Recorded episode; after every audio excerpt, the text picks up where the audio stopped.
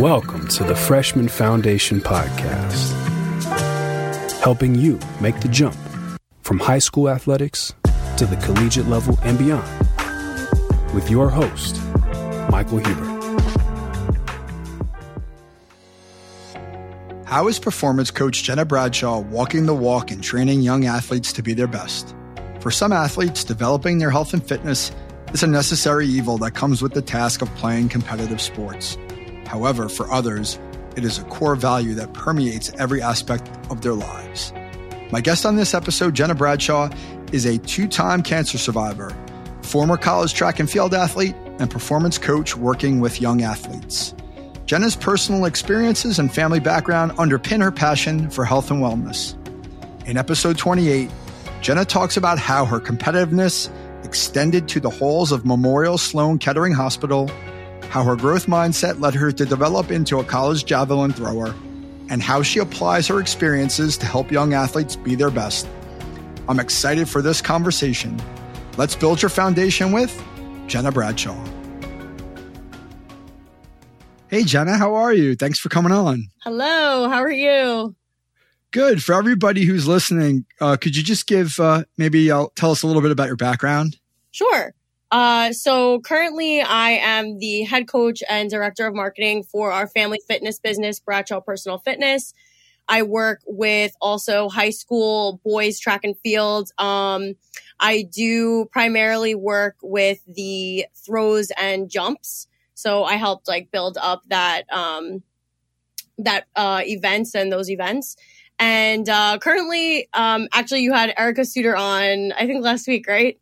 So her mm-hmm. and I are kind of going through a new like project and venture, and we actually started our own podcast. It's called Girls to Queens Podcast, and it's really for young girls um, who are athletes and non-athletes going through some challenging times, and we kind of talk about and discuss some um, topics in terms of you know health, fitness, wellness, business, and some things that they maybe don't learn you know, in school and on a daily basis. And maybe they, they aren't learning that in the environment that they're growing up in. So.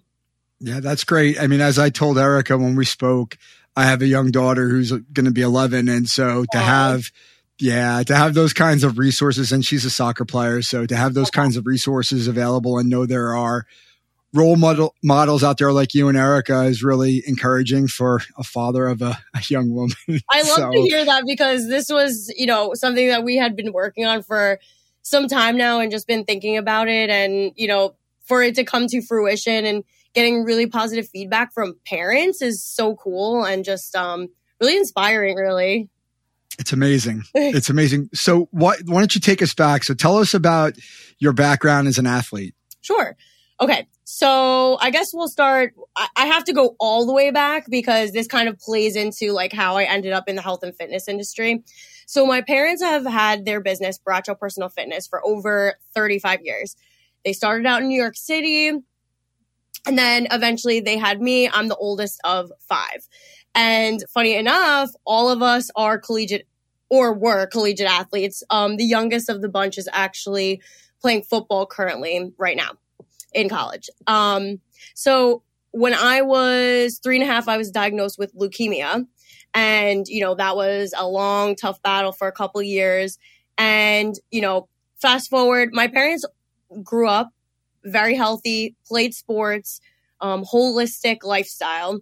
And my mom grew up in an Italian household um, where they grew up in the restaurant business. So no canned foods, no sodas, um, farm to table kind of foods. So that's how we grew up. And honestly, it really helped develop how myself and my siblings are today. So then we go into, you know, I played a bunch of sports. My, we played every sport actually. We were just playing and, you know, there wasn't any pressure on us to be like, okay, you need to pick this sport. You're going to play this sport only. We played anything we wanted. Um, fast forward to high school where I went to an all girls Catholic high school for the first two years of my life. I hated it. so I did end up playing, um, or being a part of tra- the track and field team. And my mom ended up coaching. So she had been at this school for over 10 years. She coached there, developed the entire program. So that is where I learned how to throw the javelin, which as a young female, I was kind of like, um, I don't really know. Like, this is a little weird. But, you know, I played softball, so I had a great coach. And um, this was prior to my mom coming on board, and he taught me how to throw the javelin. So I go on to another Catholic high school, and I played a pretty big role in terms of um, their throwing and, and field events. So honestly, it was just kind of like a cool niche that I had. And, you know, I, I sprinted as well. And then when I got to college, um, I competed at Ithaca College, a part of the women's track and field team.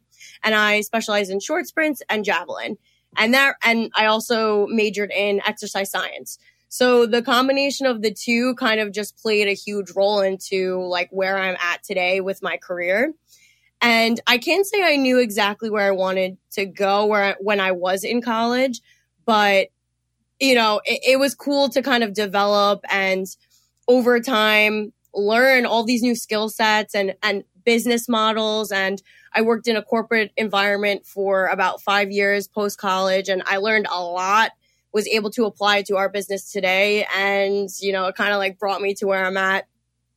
And track and field is you know just just like Erica soccer's her thing. Track and field's um, my thing. And my mom and I actually just share that passion because she was also a track and field athlete. So it's really cool to be able to, you know, coach together. She's the head coach. Me and my dad help. We're the assistant coaches. And it's just like a fun environment that we have going on. And we've seen the kids progress and really just make strides and leaps. And especially this past year with everything going on, we were able to compete and just help the kids and you know bring them to the next level if they did want to compete in college and get recruited so that's great. I mean, there's so much there that I could kind of follow, follow up with. You just, yeah, no, it's so. I mean, obviously, the most you know kind of serious thing in that is that you were you're a leukemia survivor. Yeah. Right. So, could you just talk about how that affected your journey as an athlete?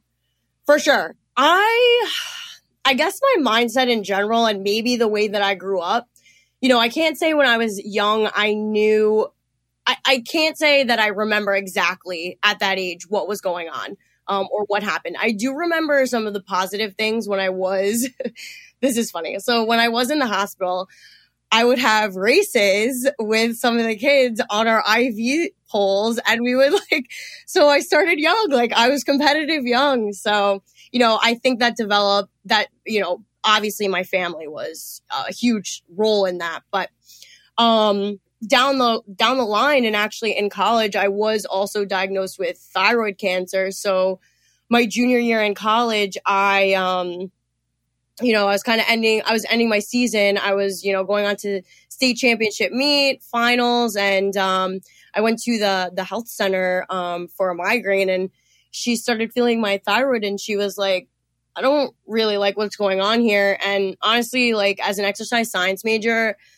personally, I feel like they don't teach you those things um, when you're going through that curriculum. So I had no idea what any of that meant. And she was like, you need to get a biopsy immediately.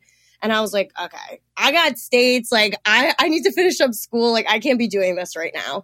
So, my mindset personally, I just kind of pushed through it and was like, all right, this can be on the back burner yes, my health was absolutely important and I took care of myself, but you know, it was either a point of like stop school, stop competing, go get a surgery and kind of see what happens. And I was like, I want to finish school and go go to states and see what I can do. So I waited and I came home in the summertime, got um the surgery, which by the way, I did not know that it was thyroid cancer at the time.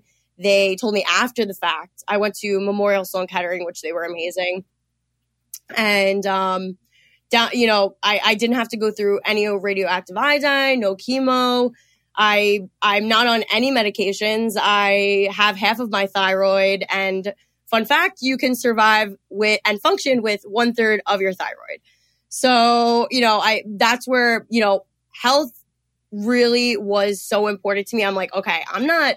My goal is not to be on any medications. Like I got to do what I have to do to keep my mental tough and my physically my body strong so that I can work, I can do what I want to do and live my life as a young adult female and you know it also brought me to um, a lot of fundraising. So I was recently nominated for Woman of the Year through Leukemia and Lymphoma Society, which was such an honor and just helping and giving back. And it really just gives a connection to what I do and how I can like help other young adults like get through some tough times like that. You know, you got to be mentally tough. And that's exactly what you kind of discuss on your podcast. And I, you know, I'm grateful to be here and, you know, talk about it.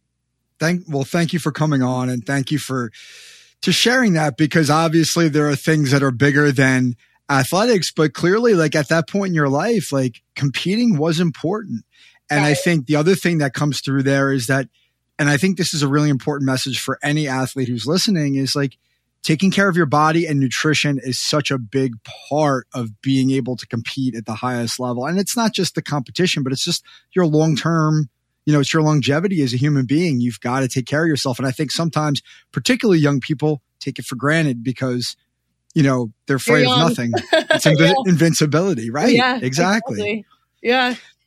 So when when you're learning, I'm, also curious about this. When you're learning about the javelin, right? You're learning how to throw the javelin. Can you talk about like what that progression was like from the time you picked it up to the point where you felt like, okay, maybe I'm getting good at this? Yeah. Okay. So I had like an awesome coach. His name was Ed Kilkelly. He's alive to this day. Amazing, amazing man. I threw softball growing up and, you know, my dad always just had us like outside throwing, um, you know, throwing the football around. And I just walked onto the track and field team and, you know, they do testing. So obviously they want to see if you could jump, throw, sprint, what kind of your event you'll be in. And he had me, he saw me throw and he was like, you're going to throw the javelin. I'm like, what even is that? And it's a really long spear it's, I mean, taller, taller than I am. And it's, it's ounces, like very light. And he started, he was just like, throw it, just throw this. You, he, he didn't make it complex. Cause again, we're in high school and this is where, you know, also the job as a high school coach and just dealing with youth athletes, you can't overcomplicate it because then they're going to be deterred and they're going to be like, I don't want to do this. So he made it super easy for me to just pick it up throw it and then do my thing. And I did my own research. He actually would send me all these, you know, different, um, all these all these educational tools on how to learn the javelin you know read more about it kind of watch videos on it video analysis. And i really started to like enjoy it. I'm like this is so cool. And i didn't realize my potential until my parents were like you can like throw this in college. You're pretty good. I'm like I guess, okay. So, you know, and that also played a part into why I transferred out of the the um all girl school was because there was no um progression for me really um you know if I did want to compete onto college so that kind of was another reason why I transferred and then I played a big role um on the the uh, St. Anthony's High School um, team in general and their field events and also had a great, I think just having great coaches throughout my life, male and female played a huge role in being a, a female athlete and not being deterred, you know, to get on the runway and just like chuck a spear. So it was it was like a really like empowering thing I could say mm-hmm. for for as yeah. a young woman and it so- it sounds like your parents were super supportive as well, based upon the little bit that you've said. Can you talk about their role in your progression as an athlete? Yeah, absolutely. I mean, growing up in our household, it was you either play or were a part of activity or played another sport. Like there were no if, ands, or buts. so, you know, it was like pick something and you're going to stick with it and you're not going to quit. So I think that um, parents need to play like a bigger role when it comes to and yes, education is a huge part of it, absolutely hands down. But also, there is potential for your child to be um, a really phenomenal athlete. Like if you just support them and kind of go to their track and field meets, go to any of their their sporting events, and kind of just support them in terms of where they want to go, what their goals are. Kind of like ask them, what are you interested in? What do you want to play? Like, do you see yourself going on to the next level, you know, And it doesn't have to be super aggressive. It's just kind of getting that mindset and that thought process going. And I'm sure you've had this conversation with your daughter, like, where do you want to go with this? You know, just, or you could just play, like pick a sport to just play. So I think, um, you know, that's where my parents played a huge role in terms of making sure that we, I guess you could say not, not quitters. I guess you could say, um, just sticking to it, not, not being deterred or giving up or, you know, if you have, let's say if you didn't perform well, you like give up. I don't want to play this sport anymore. I'm done. You know, they were kind of like, no, like you got to put in the time and effort and you'll be good. And, you know, you have the potential to move on to the next level. And they weren't super aggressive with it either. Either it was just a matter of like, hey, this is what you're doing. You have a choice, but you know, you're not going to stop playing just because you know, and do nothing. Mm-hmm. So yeah. Well, I was, listen, that's the way I, you know, was raised. That's the way I, I raise my children to a certain extent. I think as they get older, I am more willing to give them say so in what they choose to do. But once they commit to something, particularly in a season, there's no, there's no turning back, right? right. Like you've committed to this. And if you want to do something different afterwards, that's a different story. But then there's also the element of, asking those questions to get them to take ownership and think about what their future could look like versus telling them, Hey, you know, you need to do this, right? So it's a very, for me, it's a very fine line. Right. And it sounds like you were given the freedom to say, Hey, where can I go with this? But also like when you're in it, like, Hey, you need to give your, give a hundred percent and put everything into it that you could. Right. Absolutely.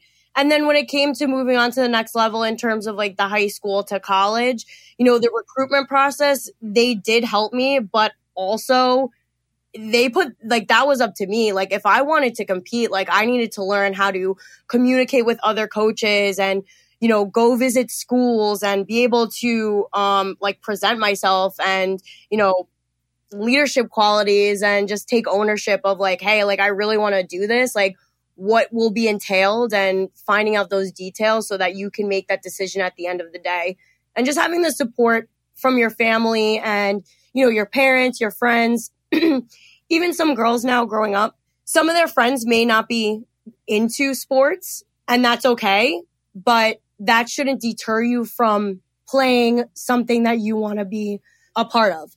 So that's that's what i like to kind of communicate with my high school female athletes and just my my youth athletes like hey like it's okay if your friends don't play but like if you want to play then go ahead and do it.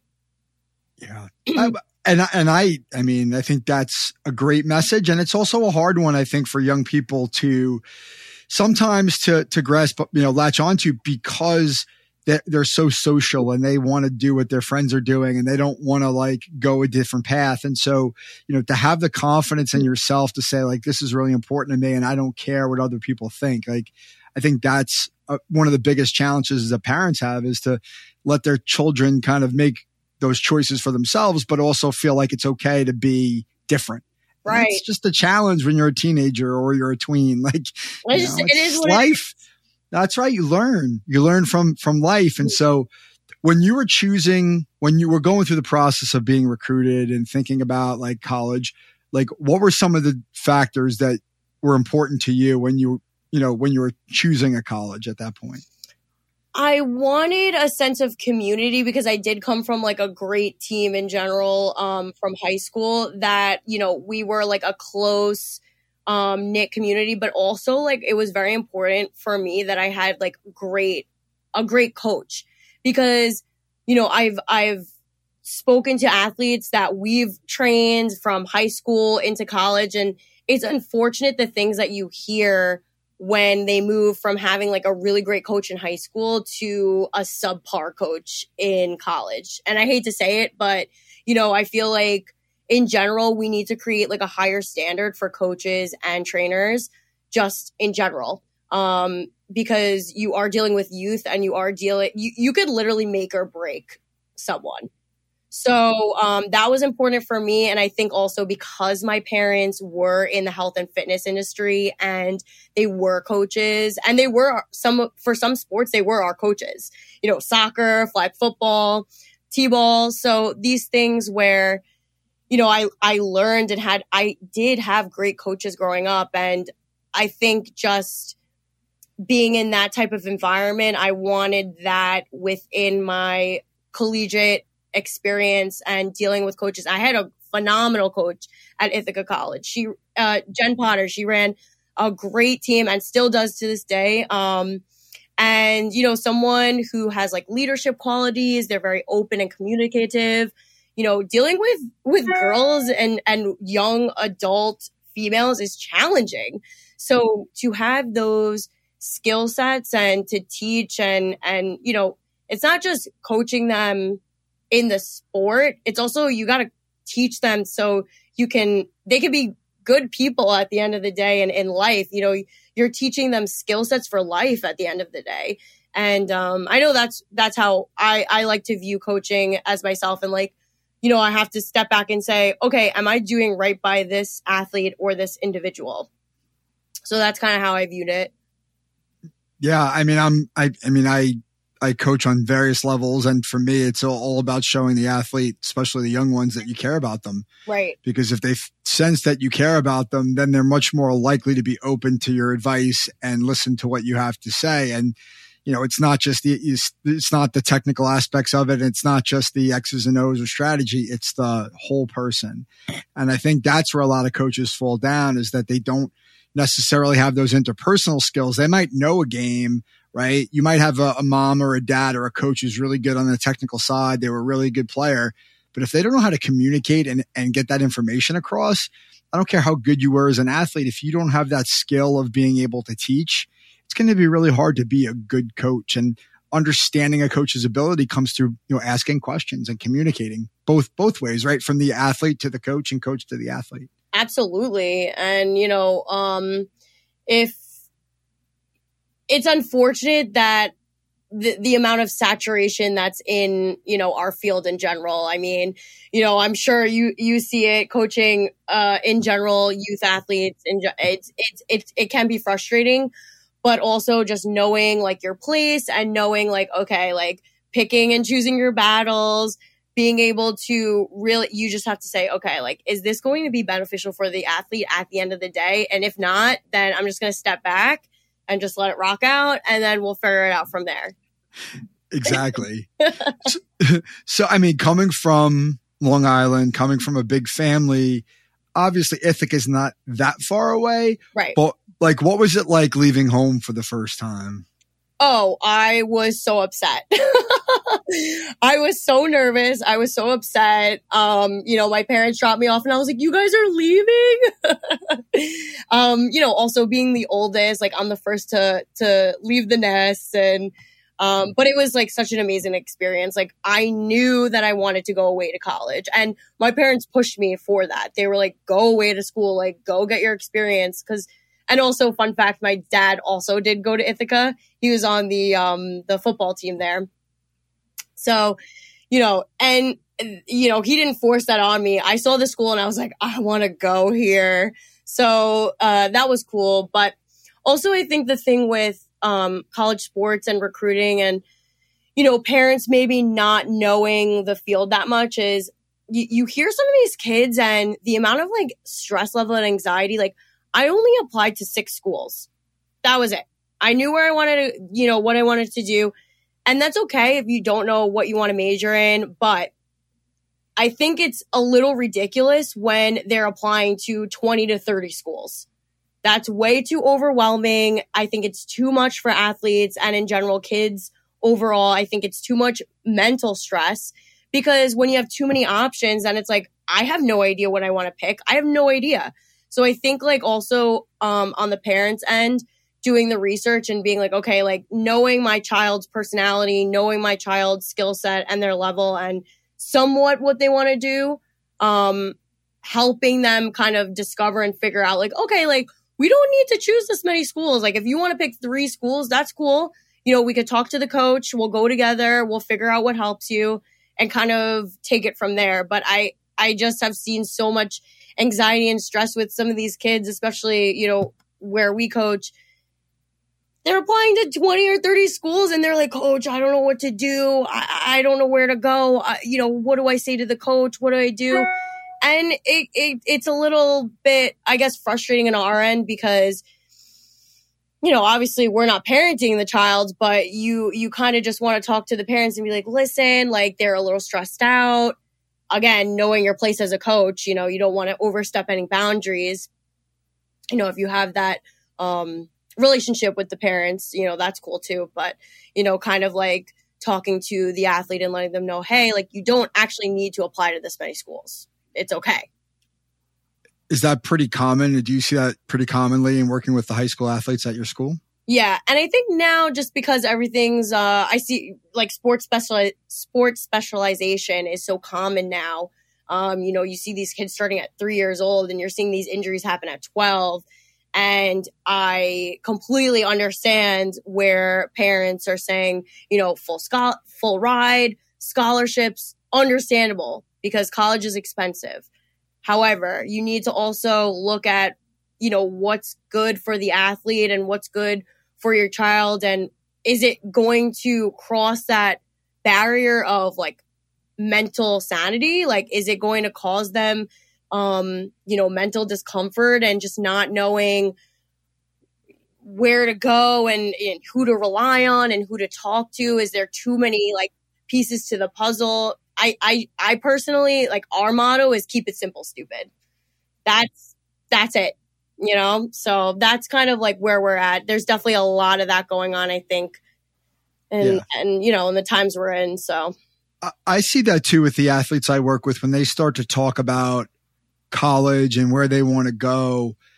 I think there's just a lack of understanding about what's important. And what I you try to explain to them is it's about what you want, like what's a fit for you, right? Where do you want to be? What do you want the school to be like? Is there a major that you want to have, right? Like what are the attributes that you want? Because I don't think a lot of kids think about it strategically. I think this is a theme that comes up all the time is that social media and kind of the pressure, peer pressure about where am I going to go, picking the biggest name, or I want to go D1 that the families and the athletes are not really thinking about what's best for us long term, what's best for the athlete long term in terms of, hey, I'm going to go to work probably in four years and get a job. Like, where do I want to be? Like all those things. I have to live in this place that I'm going to go to. And I think people just don't think about it. They say, I want to go here. Well, why do you want to go there? And they go, I don't know. Because right? and so having, yeah, and having and simplifying. I mean, I'm a big believer in that across the board, right? When right. things get to be too much, make it simpler. Pull stuff out of the equation and say, "Hey, let's put it to the side because it's too much going on." And I think that that is really good advice as a coach because it applies to performance on the field too. Sometimes we get so into our heads and so mechanical, which I'm sure comes up in track and field when you're coaching throws about technique and all these things. And rather than just going and doing it, you're internalizing the mechanics or the technique and that can be you know that can have a negative effect as opposed to a positive one. Yeah absolutely. And you know uh, to your point on you know these athletes saying ah, well i want to go d1 why not d2 why not d3 you could be a star athlete on either one of those teams and get a scholarship you know and you know be in a community where you you gain all these close relationships and you you have a great coach. Why not go D2 or D3? I mean, Ithaca College is D3 and I had an amazing experience there. I had a great coach. So these things that I mean, for me personally, realistically, D1, especially in track and field, like wasn't real a realistic goal for me. So I was like, okay, let's scale it back. Let's look at moderate to smaller size schools um, let's see where I stand in the rankings. And, you know, I obviously progressed and I hit a personal record while I was there, but these things that, like you said, aren't discussed earlier on because then sometimes, and we've seen it plenty of times, these kids go to school and let's say they do go D1 and they're on the bench and they're not playing at all the whole four years and they're like, I should have listened to you. And, or they, they end up transferring maybe two years, three years down the road. And it's just like, a, it can turn into a catastrophe, really. So, um, I think if you're dealing with youth athletes, these are the conversations that you kind of need to have, um, with those kids. Absolutely. So, uh, uh, about your time in college, I mean, what else were there any other challenges that you faced as an, a student athlete in college that you can like kind of pinpoint and say like this is really hard for me? Oh yeah, absolutely. When I started school, I ended up doing 18 credits. I was taking anatomy and physiology, and honestly, my grades suffered. You know, I had to definitely work hard in school. I wasn't, I was an average student, but I worked hard. You know, I was, and I'm, I'm the student that's like, wait, I have a question. And then I spit out like three different questions. Um, you know, I would, I would go to my professors after class and I would ask them like, Hey, I really just like don't understand this. Um, so yeah, and then I think just like learning my boundaries in general and not like overdoing it because I would get to a point of just like really overwhelming myself and mental stress where I'm like, what am I even doing? I don't, you know, and then you have like mental breakdowns, which you see a lot in college. Like it's almost normalized, which I, I, I don't know. I don't think it should be, but it is what it is at this point. So I, I, you know, that's why it's important, like for someone like you who's talking about mindset and development, I think it's super important that these kids learn at a young age how to deal with like mental stress and stress management in general. And yeah, th- you know, obviously going through something super, like adversity in, in terms of dealing with my, um, my thyroid and having to go through surgery, I kind of, I kind of like blocked it out. I that was like my coping me- mechanism. I kind of was like, this isn't happening. I'm not doing this right now. And I think it worked at the time. And also, I think being young and invincible and, you know, saying, I feel good. I don't understand what's happening. Um, I think now looking back, that worked for me then. But currently, I wouldn't suggest that for myself now. So I think just learning and developing those boundaries over time, you know, it takes time. It's like a trial and error. You figure out what works for you, what what doesn't work for you, and you know, you don't want to get to the point of so overwhelmed that you're just having mental breakdowns all the time and mm-hmm. anxiety mm-hmm. attacks and being depressed. Yeah. That's no way to live a life. It's not. And, and that's exactly like why I do what I do, which is to say, like when I went to college, like I didn't have, and I wasn't even an athlete, but I, yeah. I, in college, I mean, I was only through high school and I didn't have parents who went to college. So they didn't understand what it was like to go to college. And you cope and you figure out a way to do it. Right. But what I do, what I try to do is to give the athletes that I work with strategies, right? These mental strategies, emotional strategies to say, Hey, you're prepared to go on to this next level to, to operate on your own in a more efficient way, in a more effective way, as opposed to just trying to figure it out on your own. And then 10, 15, 20 years later go, Oh, I wish I would have known that. Well, if we know it now, why shouldn't we pass it on to them before they get to college? Right. Absolutely. I think that that's, I think that that's the point, right? And so, yeah, we learn from our mistakes and we try to pass those messages on to the the people that we work with and we coach. So, after college, did you always know that you wanted to be a coach, given your family background? I did. I okay. just didn't know where I kind of wanted it to go in general. Um, after college, like literally right after, I um I got a job and I actually grand opened one of the lifetime clubs, the lifetime athletic clubs um here on Long Island. Um and it was a great experience. Um I knew that I wanted to um, merge and come onto our family um, business, but in general, I wanted to specifically learn those managerial and business skills because being an exercise science major, I did take classes, but they don't teach you business. They don't teach you finances. They don't teach you those things. So it was really important for me. And my parents supported that 100%. They were like, go do it, do your thing. So for me, that was super important. I worked my way up to management and I ran the metabolic department there and I learned a ton. I did graded exercise testing when I was in college and I was able to take that skill set and apply it to where I was in Lifetime and, you know, build a department. And literally, I had to rebuild the department. And, um, and then eventually I knew that, that I wanted to move on from there and take those managerial skills and the business model and apply it to our business today.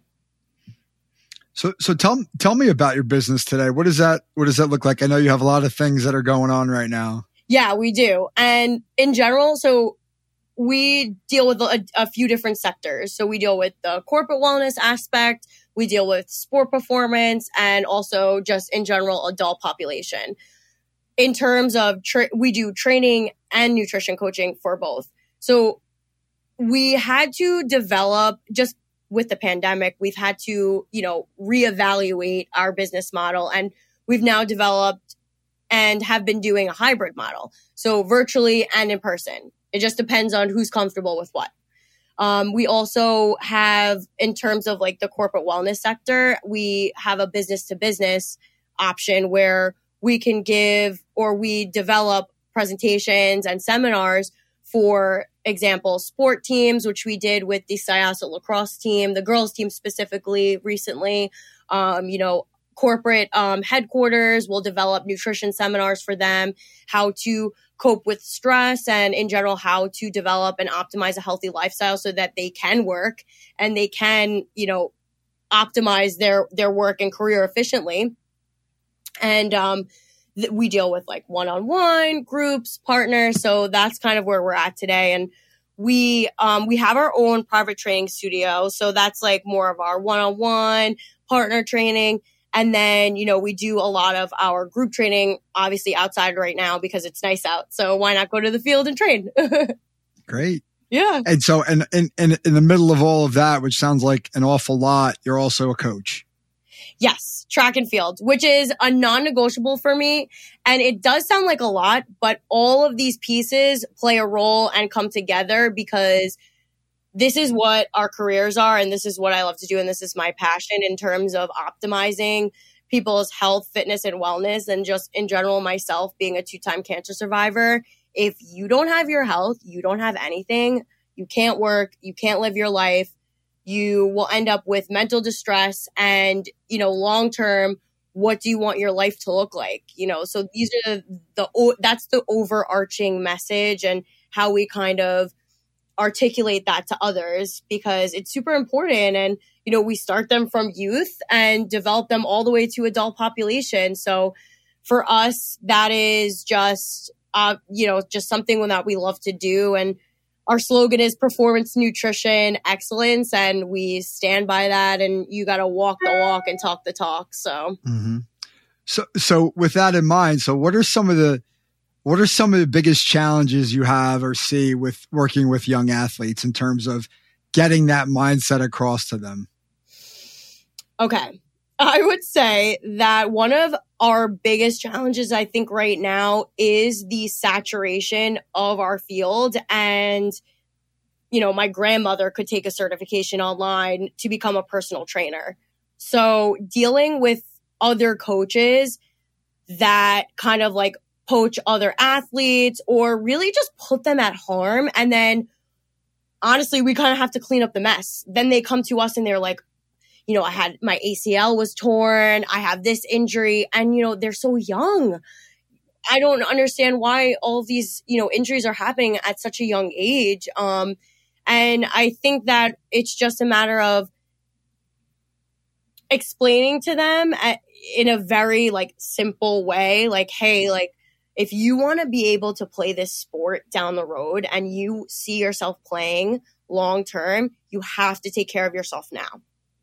And when we did our uh, nutrition seminar for the girls lacrosse team recently, you know, they were so receptive. Like they wanted to learn. And I think actually the problem right now is the messaging right now in terms of social media. There's too much stimulus. There's too much out there for them. It's way too overwhelming. And this is why we're seeing so much anxiety, mental, um, mental illness, depression, and honestly, like I'm seeing so many just young people that are, you know, on on medications just too early on in life. And I feel like the simple things of eating well, training your body properly, movement, getting stress management skills, all these simple tools that should be taught at a young age. I feel like there's information out there 100%, like your podcast, what we do in general, what Erica does. But there's just too much stimulus for them and it's really hard to get them to kind of grasp i guess you could say because you know you have their parents and you have other coaches in their ear so you know, you kind of just have to be, I think, patient with it and really kind of just keep saying the same message over and over again and keep it simple and it will click. It may take some time, but patience, I think, is key. Uh, yeah, I love that. I, I mean, I, I, try to take the same approach in my coaching is to kind of, you know, use the less is more, you know, because if you give them too much information, it's just overwhelming and then nothing gets retained. And then if you look outside into the outside world, there's so much stuff coming at them. And I mean, listen, there's good information and there's bad information. And then there's just massive amounts of information, good and bad. And so it's just a lot to understand and a lot to figure out what's, what's, what's right for me. And I think that's the value in having a good coach. It can't be overstated, right? If you have somebody who cares about you and has your best interests at heart and they, you know, they're going to take care of you, then you can rely on what they're telling you. And if they can't help you do something, they're probably going to say, I can't help you. You need, you need to go see somebody else for this particular thing, whatever it is, because I can't help you with that. And I think that that's really important, but it's just, there's just a lot. I, I totally agree. Um, so what are some of the strategies you use in working with young people, like in terms of coaching them, you know, whether it's on a technique or whether it's just sort of motivational, like what are some of the things you go to to make sure that they're in the right place to, to succeed? Right. So recently, I think just, and also just over the years, we've seen a lot of the kids just be so stressed out and so fatigued. We have to scale it back. So when, yeah, when they're coming to us and they're like, coach, I am shot. Like I can't even run today. We, we've had to have days where we have them, everybody sit down. You're going to lay flat on the floor. We're going to do some breathing exercises shoes off, socks off, and we do mobility exercises, breathing techniques, some stress management tools in terms of, you know, maybe, for example, listening to some like the Calm app or anything of that nature where take a walk or, you know, keeping their stimulus level down because if their central nervous system is just like on, on, on, on, you're going to see some some problems down the road and you're going to see problems in their performance. You're going to see some of these athletes wouldn't be able to peak at the right time and for us because track and field is basically like a year round sport we have to be very careful to not overstimulate and not overtrain the kids because also they're doing a ton of things outside of where we're at at practice you know, maybe they're strength training on their own and seeing somebody else. Maybe they're playing another sport, you know, uh, which is common. So I, I think over the years, we've had to adapt to that and kind of where the culture is in sport in general and scale it back a little bit. Yeah. It's a great point. When you were giving, you know, you were explaining that, I, I, it actually sort of jogged my memory because I work with so many kids who really don't they really struggle to give themselves space to recover.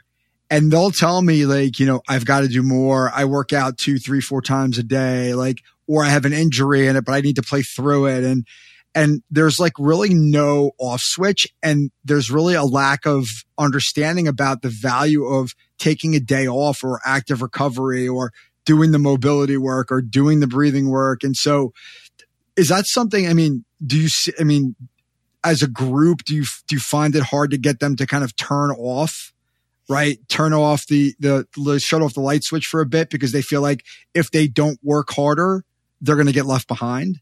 Yes, especially in the beginning of the season. However, we have we always say to them, trust the process and we've had to rebuild the team that we're at currently for the last seven years. Um, they did not have a great coach prior and in general had a totally different philosophy. And we had to change the environment that they were in and the mindset that they had developed and we get a lot of football players too. We have basketball and football. And football players, it's just like go, go, go, go, getting screamed at on the field, which it's just part of the sport. That's fine. But, you know, these boys just want to coach. I need to be lifting. I need to be doing this. I need to be doing this. And it's funny because recently we just had one of our athletes compete. He took a week off of just recovery. He hit a personal record just from taking a week off and letting his body just recover. And we're like, see, you know, you have to, pe- we have a training program set out. However, you know, high school setting, that's not always, it's not going to play out like that. It doesn't work. This isn't college, like where they have to peak at the right time and, you know, the, the micro cycles and the macro cycles, you know, it doesn't work like that. So we always have to play on our toes as coaches. And it's always like, okay, how do you feel today? How's your energy level? Did you eat? Did you hydrate? Which most of them don't drink water. So that's like a whole nother topic. So um, I think just in general, like asking how they feel and getting that feedback from them is super imperative. Yeah. And helping them build an awareness of listening to their body and what the body's telling them and have it be okay to sort of take that break because what's great about what that, you know, the example you just gave is all that kids need to see is that ex- that that one story of the kid who took a week off and came and PR'd, and they're like, "Oh, maybe I need to do that because now I have the results in front of me to prove it." If there's no evidence, they're just going to keep going and going until they run themselves into the ground. So, yeah. as we wrap up, if uh, if you had to give one piece of advice to student athletes listening to the podcast, what would you what would you say it is? I would say enjoy the time that you have and just enjoy the sport that you're playing. And you know don't take it for granted because you only have a select few years to play it. And you know when you go on to the next level it's going to be completely different. So just enjoy the time that you have have fun and just live your life. That's really that's really the most important thing that i could say. I love that. And if you had to give one piece of advice to the parents who are listening what would you say? Parents support your kids, teach them healthy lifestyle, le- healthy habits, give them tools and set them up for success so that they know where they want to go and what they want to achieve and just support them and you know their their journey and their accomplishments and what they want to do and um, just be there for them and and help them to be a good person at the end of the day. That's really really good advice. So uh, let's end on that. Thank you so much, Gena, for joining me. I really enjoyed our conversation. Thank you so much. And hopefully, the, my pleasure. And the next time we do it, maybe it'll be uh, me, you, and Erica. We'll do a uh, we'll do a roundtable. Oh, we would love that. All right. Well, best of luck with everything. Thanks again. Thank you. So, what is your biggest takeaway from my conversation with Gena Bradshaw? For me, it is that health and fitness are the foundation for performing at our best in athletics and in our lives in general. Gena spoke openly about her experiences as a two time cancer survivor and how that has made her grateful for all of the opportunities in her life. She truly has a growth mindset and seeks to pass that mindset on to the athletes that she coaches. My suggestion to young athletes is to surround yourself with coaches like Gena, who value the whole person and will challenge you to be your best no matter what the circumstances. I want to thank Gena for her kind generosity and the wisdom she shared with the Freshman Foundation community. You can follow Gena on Instagram at Gena Bshaw, G E N A B S H A W, at BP Fit Coaching, and at Girls to Queens podcast, which she co hosts with my guest on episode 16, Erica Suter. You can learn more about the Freshman Foundation on our website at freshmanfoundation.com Thank you for listening.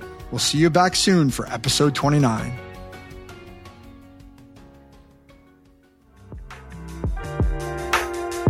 Mike Huber is the founder and owner of Follow the Ball Coaching, located in Fair Haven, New Jersey. He is a mental performance coach and business advisor dedicated to serving athletes just like you reach their full potential on and off the court. The Freshman Foundation is all about helping you get to the next level. For more information, follow along on Instagram at the Freshman Foundation. Please subscribe, give us a like on iTunes, Spotify, leave a review, tell a friend. Most importantly, come back in two weeks, ready to get better.